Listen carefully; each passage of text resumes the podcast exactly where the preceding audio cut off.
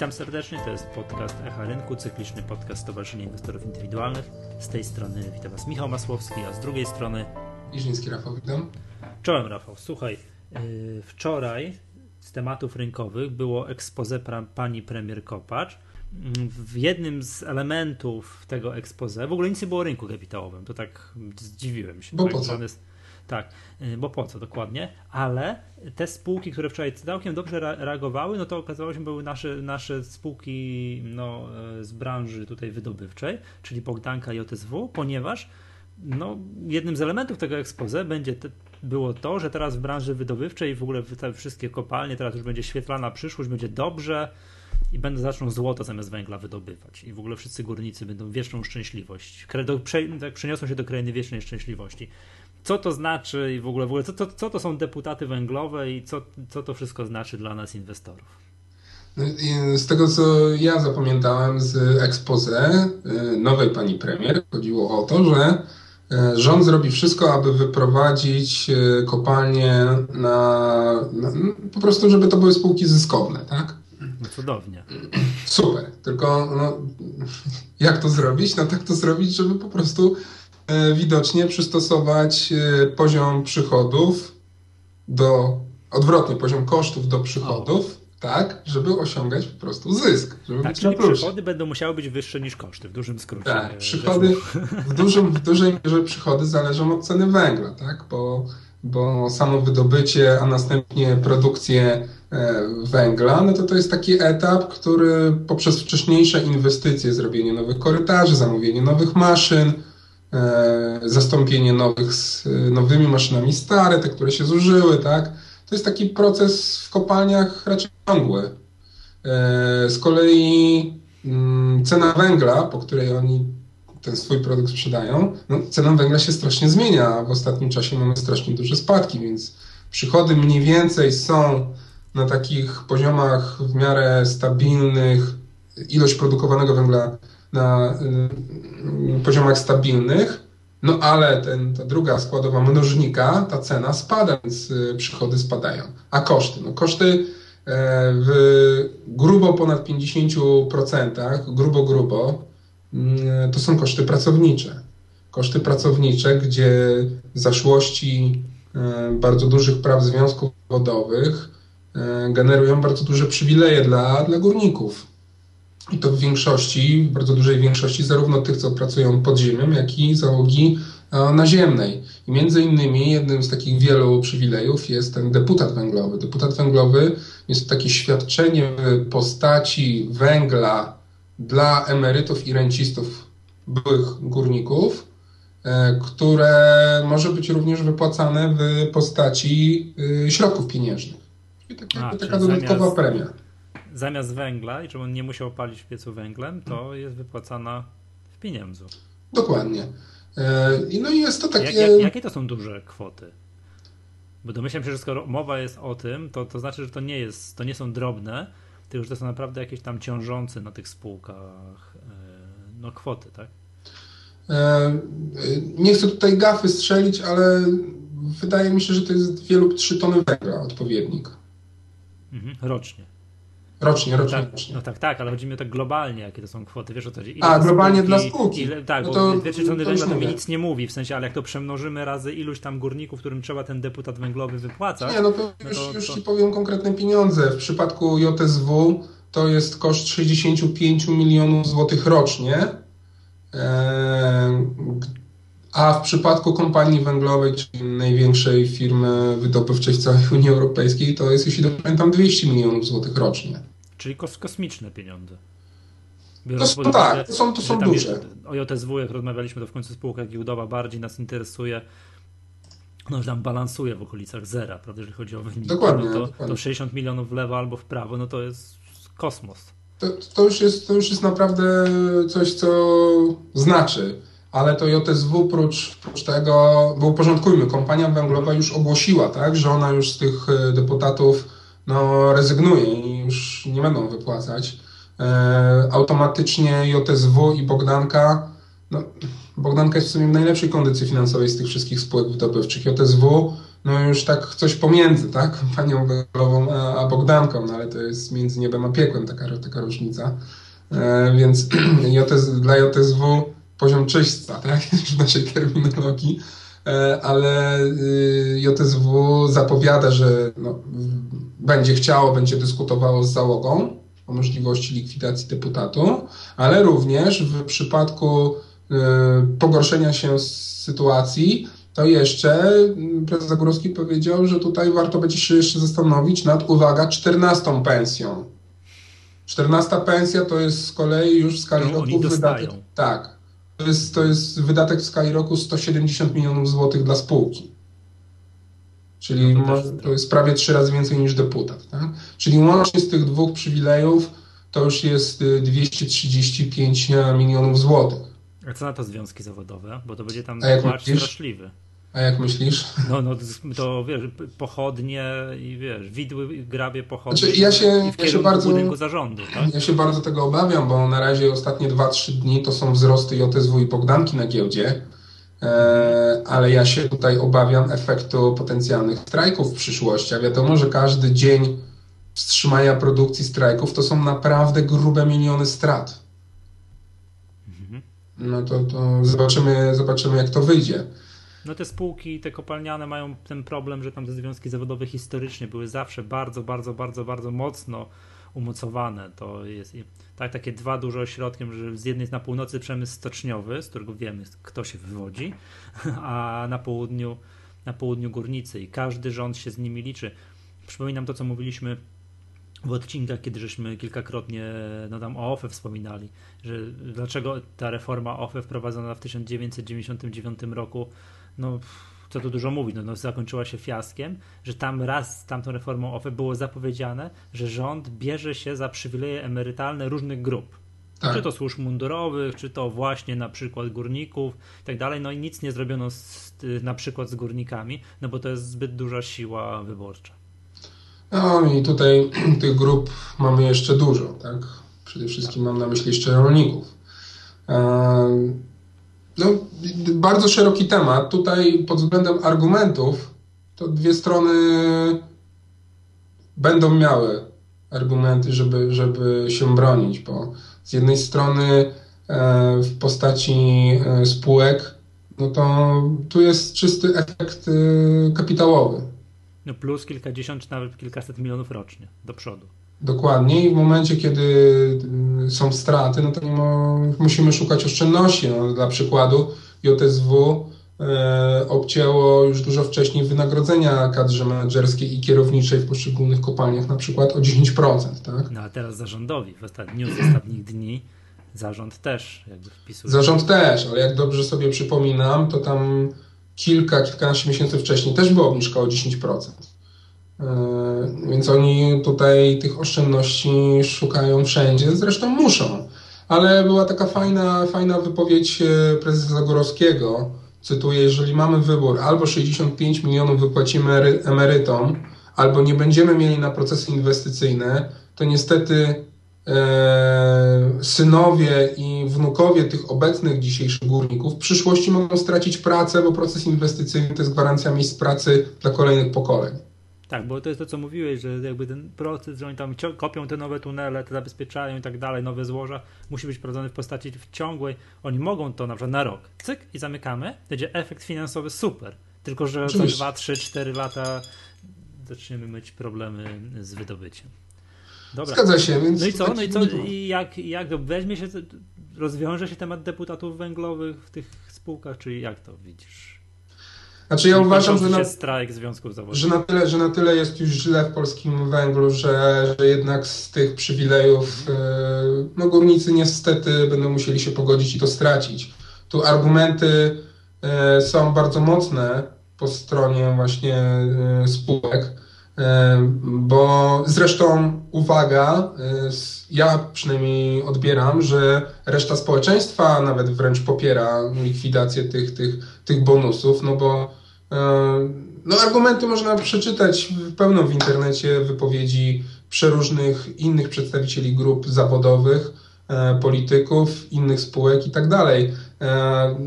trwały takie przepychanki, żeby może to rząd państwa objął, objął to zobowiązanie do wypłaty deputatów, czyli ZUS. Tak? No. no ale to pytanie, no to jeżeli tam średnia... średnia nie, nie, nie, z jakiej racji ja mam to finansować? No właśnie, średnia, średnia górnicza emerytura to jest 3-3,5 tysiąca złotych, ta podstawowa, tak? Oni do tego jeszcze by później dostawali te różne dodatki w postaci na przykład deputatu węglowego. Więc nie dosyć, że to jest grupa społeczna, która ma najwyższe emerytury, to jeszcze by mieli dodatkowe jakieś tam bonusy.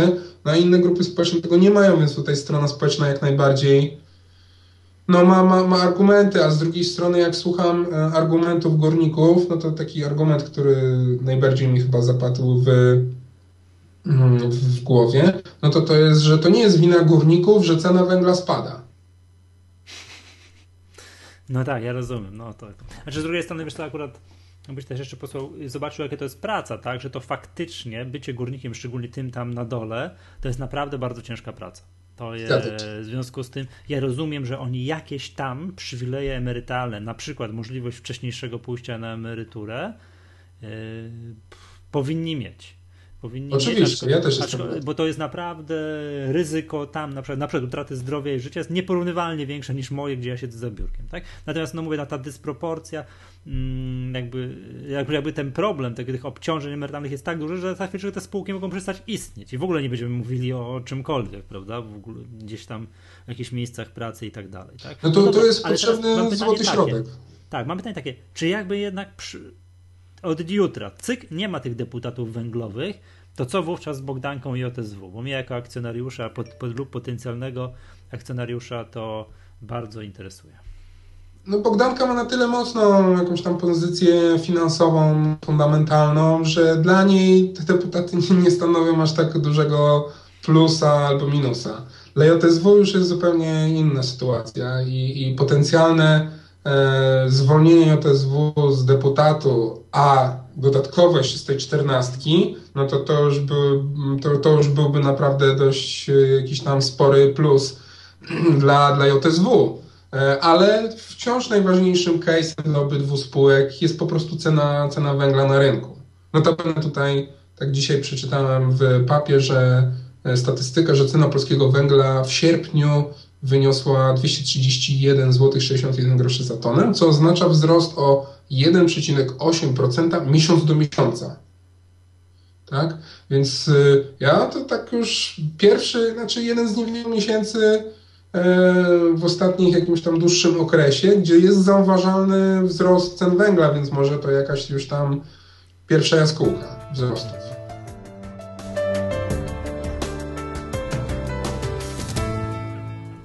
Dobra. Zmieńmy temat i zmieńmy branżę. E, chciałbym Cię podpytać o takie rzeczy. Jak na pewno wszyscy wiedzą, wszyscy Polacy o tym wiedzą, w niedzielę Michał Kwiatkowski zdobył Mistrzostwo Świata e, w, tak, w jeździe, znaczy w startu, tak, ze startu wspólnego i jechał, jakby sponsorem drużyny reprezentacji Polski w kolarstwie jest CCC.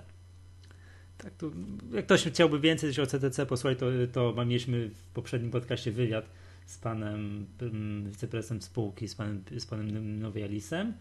Mm, no i teraz tak, wiesz, ja się tak śmiałem, że to w takim razie, wiesz, skoro CCC jest sponsorem drużyny kolarskiej, do następnego dnia powinien, wiesz, jakiś wzrost na tym CCC powinniśmy zobaczyć. Zobaczyliśmy minus 1,5%, że chyba za małą przewagą ten Kwiatkowski wygrał to Mistrzostwo Świata. E, co tam się dzieje, bo to są jakby dwie spółki mamy tutaj na, jakby na, na tapecie, czyli CCC i LPP. No i tam wiem, że to jest dosyć duży, duży wpływ umacniającego się dolara.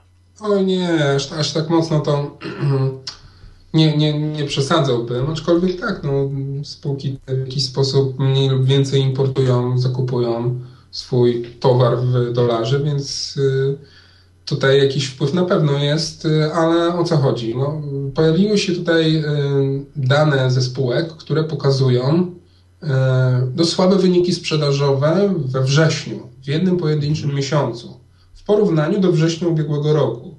I e, czytamy tam, że no, na przykład w CCC sprzedaż rok do roku spadła o 14%, mimo tego, że e, wzrost e, powierzchni handlowej rok do roku był o 23%.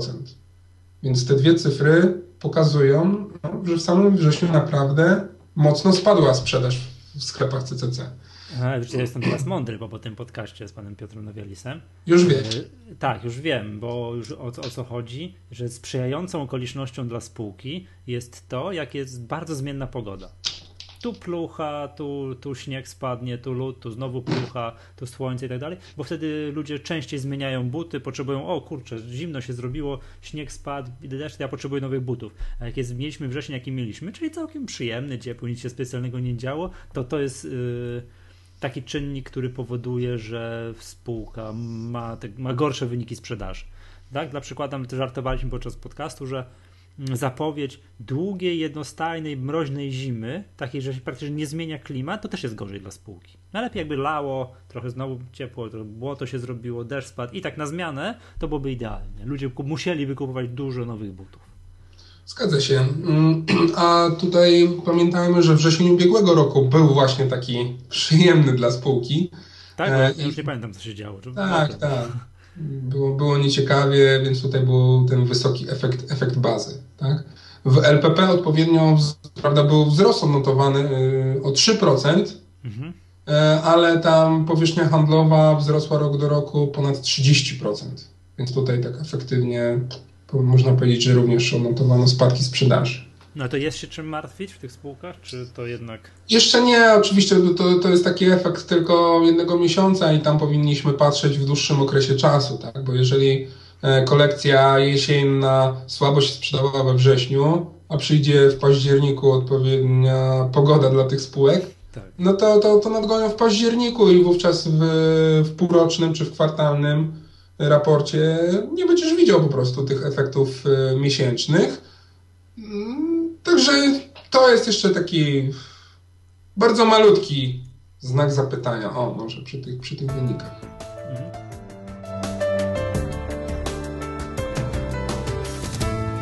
Dobrze, przejdźmy znowu do kolejnej branży, czyli tej branży windykacyjnej. Tam są tutaj dwa tematy. Po pierwsze, pojawił się taki mikroraport o branży windykacyjnej u nas na stronie, gdzie tam jest kilka tych spółek no, porównanych wskaźnikowo, może to mieć taki pełny przegląd, co się dzieje w branży.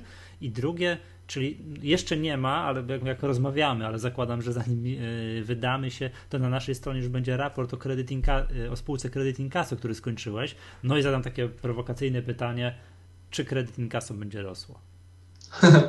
Każdy by chciał to wiedzieć. Eee, wiedząc, że, to nie wie. wiedząc to, że nie możesz odpowiedzieć ani tak, ani nie. Ulubione pytanie każdego dziennikarza. Tak. Bo doskonale... I każdego inwestora. Do każdego to prezesi spółek narzekają, że inwest... jak to gadać z inwestorami, jak on na samym końcu pyta się, czy będzie rosło. no dobra, czy kredyt inkaso będzie rosło? eee, nikt tego nie wie. No, dokładnie. Jakbym powiedział, to ja mogę, bogatym człowiekiem. Jako jako y, analityk y, rynku akcji mogę powiedzieć, co może nam, co wskazuje i co mówi nam analiza fundamentalna spółki oraz co mówi analiza techniczna. No to są dwie takie, dwa takie źródła, z których najczęściej czym kierują się inwestorzy generalnie. E, więc w zakresie fundamentów, jak spojrzymy sobie na wyniki ostatnich kwartałów w Credit Incasso, no to Zyskowność delikatnie spada. To jest takie pokłosie tego, że mocno rośnie konkurencja na rynku polskim w sektorze wierzytelności. Coraz więcej spółek e, funkcjonuje na tym rynku, coraz więcej konkuruje e, i tutaj rentowność działalności spada, a wciąż w strukturze portfela kredyt Casso największy udział ma jednak e, rynek polski.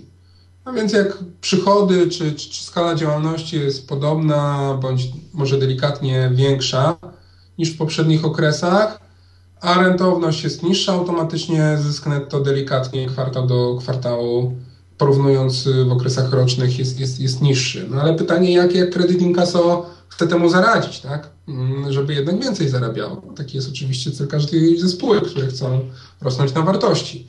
Otóż e, wchodzą do Rumunii bardzo mocno już działają w tej Rumunii od pewnego czasu. E, czym Rumunia się różni od rynku polskiego? No przede wszystkim to, że e, tam e, jest znacznie wyższa rentowność tego rynku. To jest znacznie młodszy rynek wierzytelności. Tam bardzo duża jest podaż wierzytelności ze strony banków.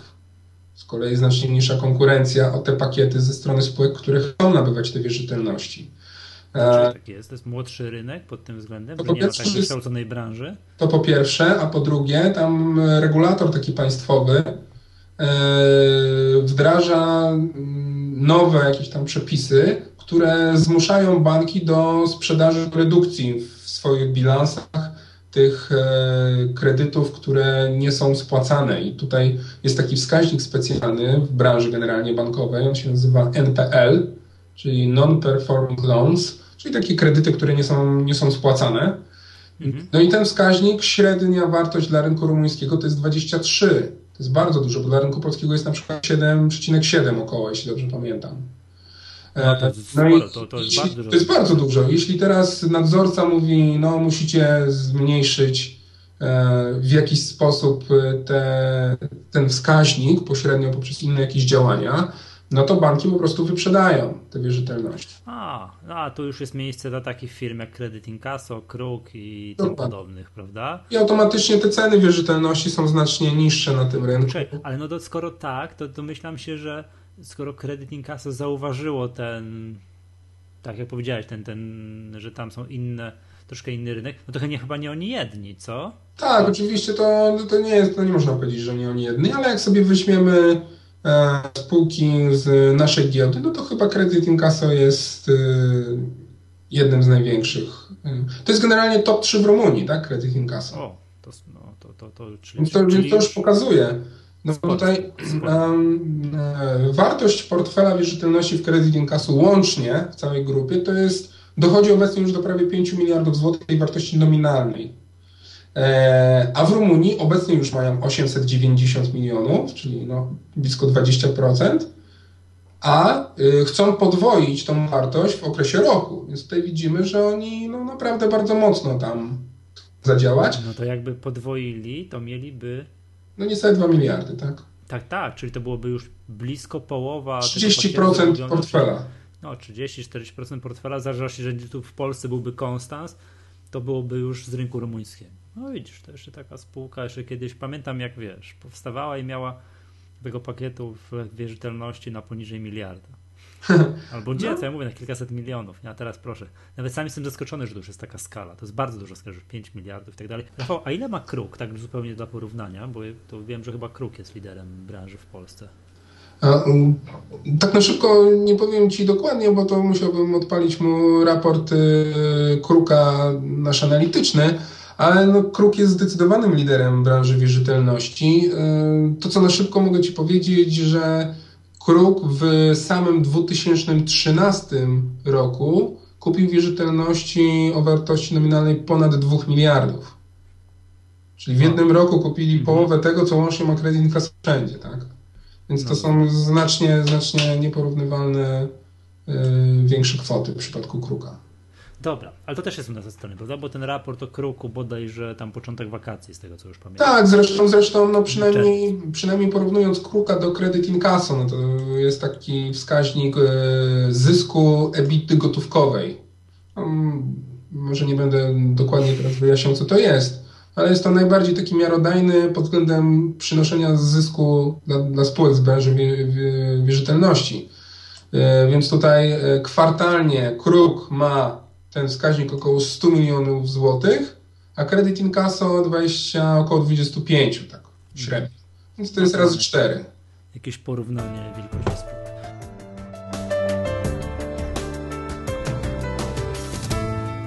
Dobrze, no i po raz kolejny zmieńmy już zupełnie tematykę. E, byłeś na walnym spółki Immobile.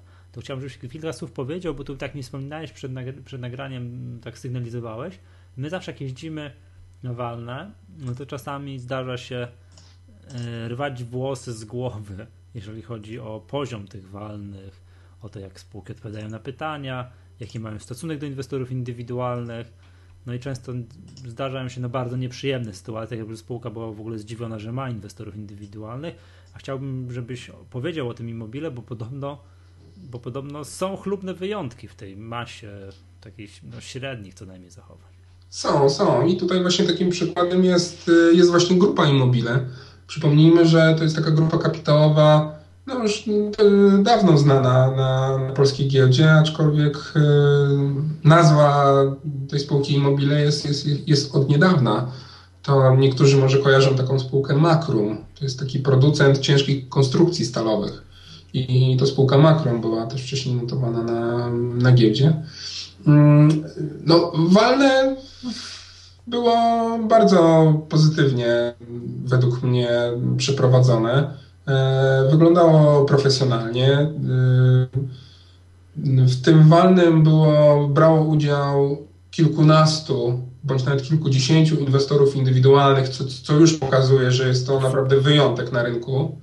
To, to, to, Reprezentacja ze strony, ze strony spółki również była bardzo duża, bo oczywiście mm, taką osobą, która mm, prowadziła mm, wstępną mowę, nie prowadziła walnego, ale bardzo dużo wyjaśnień dawała, no, był główny akcjonariusz, jednocześnie prezes grupy, pan Jerzy, nazwisko Jerzy, tak, Rafał Jerzy, ale również obecni byli e, przedstawiciele bądź też szefowie, menedżerowie spółek poszczególnych zależnych z grupy kapitałowej, którzy e, po takiej części oficjalnej walnym, gdzie tam były głosowane wszystkie uchwały, jak się walne zamknęło, no to ponad 2-3 godziny trwała taka część nieoficjalna, gdzie zgromadzonym akcjonariuszom były prezentowane dokonania i plany poszczególnych spółek z grupy kapitałowej.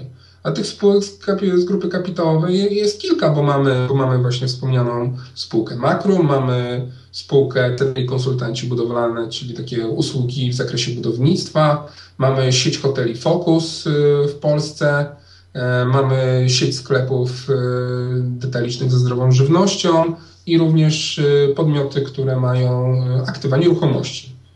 I tutaj każdy po kolei przedstawiciel tej spółki zależnej prezentował, pokazywał, chcemy zrobić to, to i to i to, takie plany, tutaj mamy taką, taką konkurencję, e, tu mamy nasze jakieś przewagi e, rynkowe, wszystko profesjonalnie, fajnie.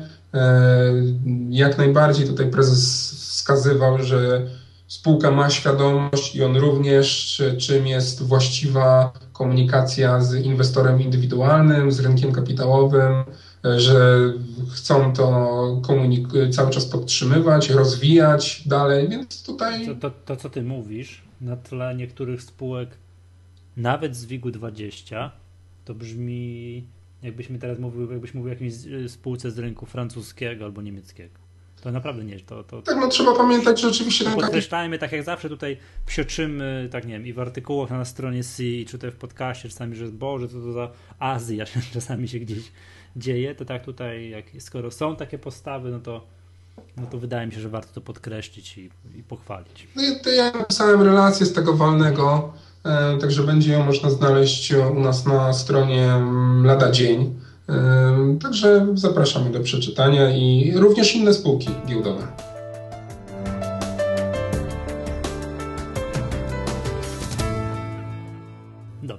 I na sam koniec e, chciałbym, żebyś zapowiedział kolejny raport, który się ukaże u nas na stronie. Wiem, że przy, tak siadasz do kolejnej spółki, tym razem kompletnie inna branża będzie, ty, tym razem będzie to Oponeo. Oponeo, tak. Sprzedaż yy, przede wszystkim opon przez internet, już nie tylko w Polsce. Yy, w Polsce jest to monopolista, tak? To jest 75% sprzedaży opon poprzez kanał internetowy. E, ale Oponeo działa też już e, w kilkunastu krajach w Europie e, i, i, i tutaj coraz mocniej się rozpychają w swoich kanałach sprzedażowych. No, Jaka to jest się... działalności? Ile ta spółka? Potrafisz tak z pamięci powiedzieć na przykład wielkość przychodów rocznych? Wielkość przychodów rocznych jest to rząd, um, jeśli dobrze pamiętam, 200, ponad grubo, grubo ponad 200 milionów złotych, bo za 2013 było 250-260 przychodu, no ale to jest sprzedaż, sprzedaż e, to jest handel, tak? Więc tak, jest, tak, tak. wiadomo, wiadomo, handel to, są, to niskie marże. Niskie rentowności, niskie marże, dokładnie. To, co, to, co, to, co ciekawe, no, Oponeo zwiększa sprzedaż, tak? Zwiększa sprzedaż przede wszystkim napędzana jest ten wzrost sprzedaży za granicą, zdobywaniem nowych rynków. Mm, ale wzrost sprzedaży pociąga już za sobą wzrost rentowności. To, to widać po, po zysku netto porównując do poprzednich lat. I tutaj ja już mam takie wrażenie, co zresztą zostało potwierdzone przez, przez, przez prezesa, E, że spółka już osiągnęła taki, ciężko mówić o takim książkowym z definicji break-even point, tak? ale tutaj każde, e, każdy kolejny wzrost przychodów ze sprzedaży powinien e, ciągnąć za sobą wzrost, wzrost zysku netto. Ta spółka jest jednym z, nie, z jednym niewielu takich przedstawicieli, która nie ma w ogóle żadnego zadłużenia oprocentowanego kredytów czy pożyczek. Dobra, to się rzadko zdarza. To, wiesz co, nie, nie mówmy więcej o tym Oponeo, bo domyślam się, że to więcej będzie w raporcie i wtedy jeszcze się będziemy, będziemy mogli się na sekundkę o tym e, nad tym wszystkim pochylić. Dobra, Rafał, dziękuję Ci serdecznie. To, to co, to było wszystko na dzisiaj. Tak patrzę, wyczerpaliśmy wyczerpaliśmy listę tematów. Idę się zapoznać z definicją deputatu węglowego jeszcze Tak raz. jest. Albo odsłucham sobie początek, to, to, to, to, to mi się przypomni. No to faktycznie. No jest, jest problem z tym polskim górnictwem. No szkoda, że on jest aż tak aż tak wysoki. Ja też chętnie sprawdzę, czy tam, no. czy tam po prostu górnik, z, który jest emerytem, a pracował w innych spółkach, ma inną wartość, ilość ton węgla, za który pobiera ten deputat, czy, czy jest to jedna wartość dla wszystkich? O, no tak, ale problem musi być duży, skoro już wiesz, premier rządu mówi o tym w swoim ekspoze, podkreślając, że trzeba się wziąć za to i coś z tym zrobić to znaczy, że problem jest i to jest tak, wiesz, duża, to, to no nie, i nie, nie, nie jest to, wiesz, sprawa jakaś pomijalna, zwłaszcza, że dotyczy tak ogromnej liczby ludzi. Tak jest. Dobra, okej, okay, to wszystko na dzisiaj, to był podcast Echa Rynku, z tej strony żegna Was Michał Masłowski. Z drugiej żegna Was Siżyński Rafał. Do usłyszenia Do usłyszenia.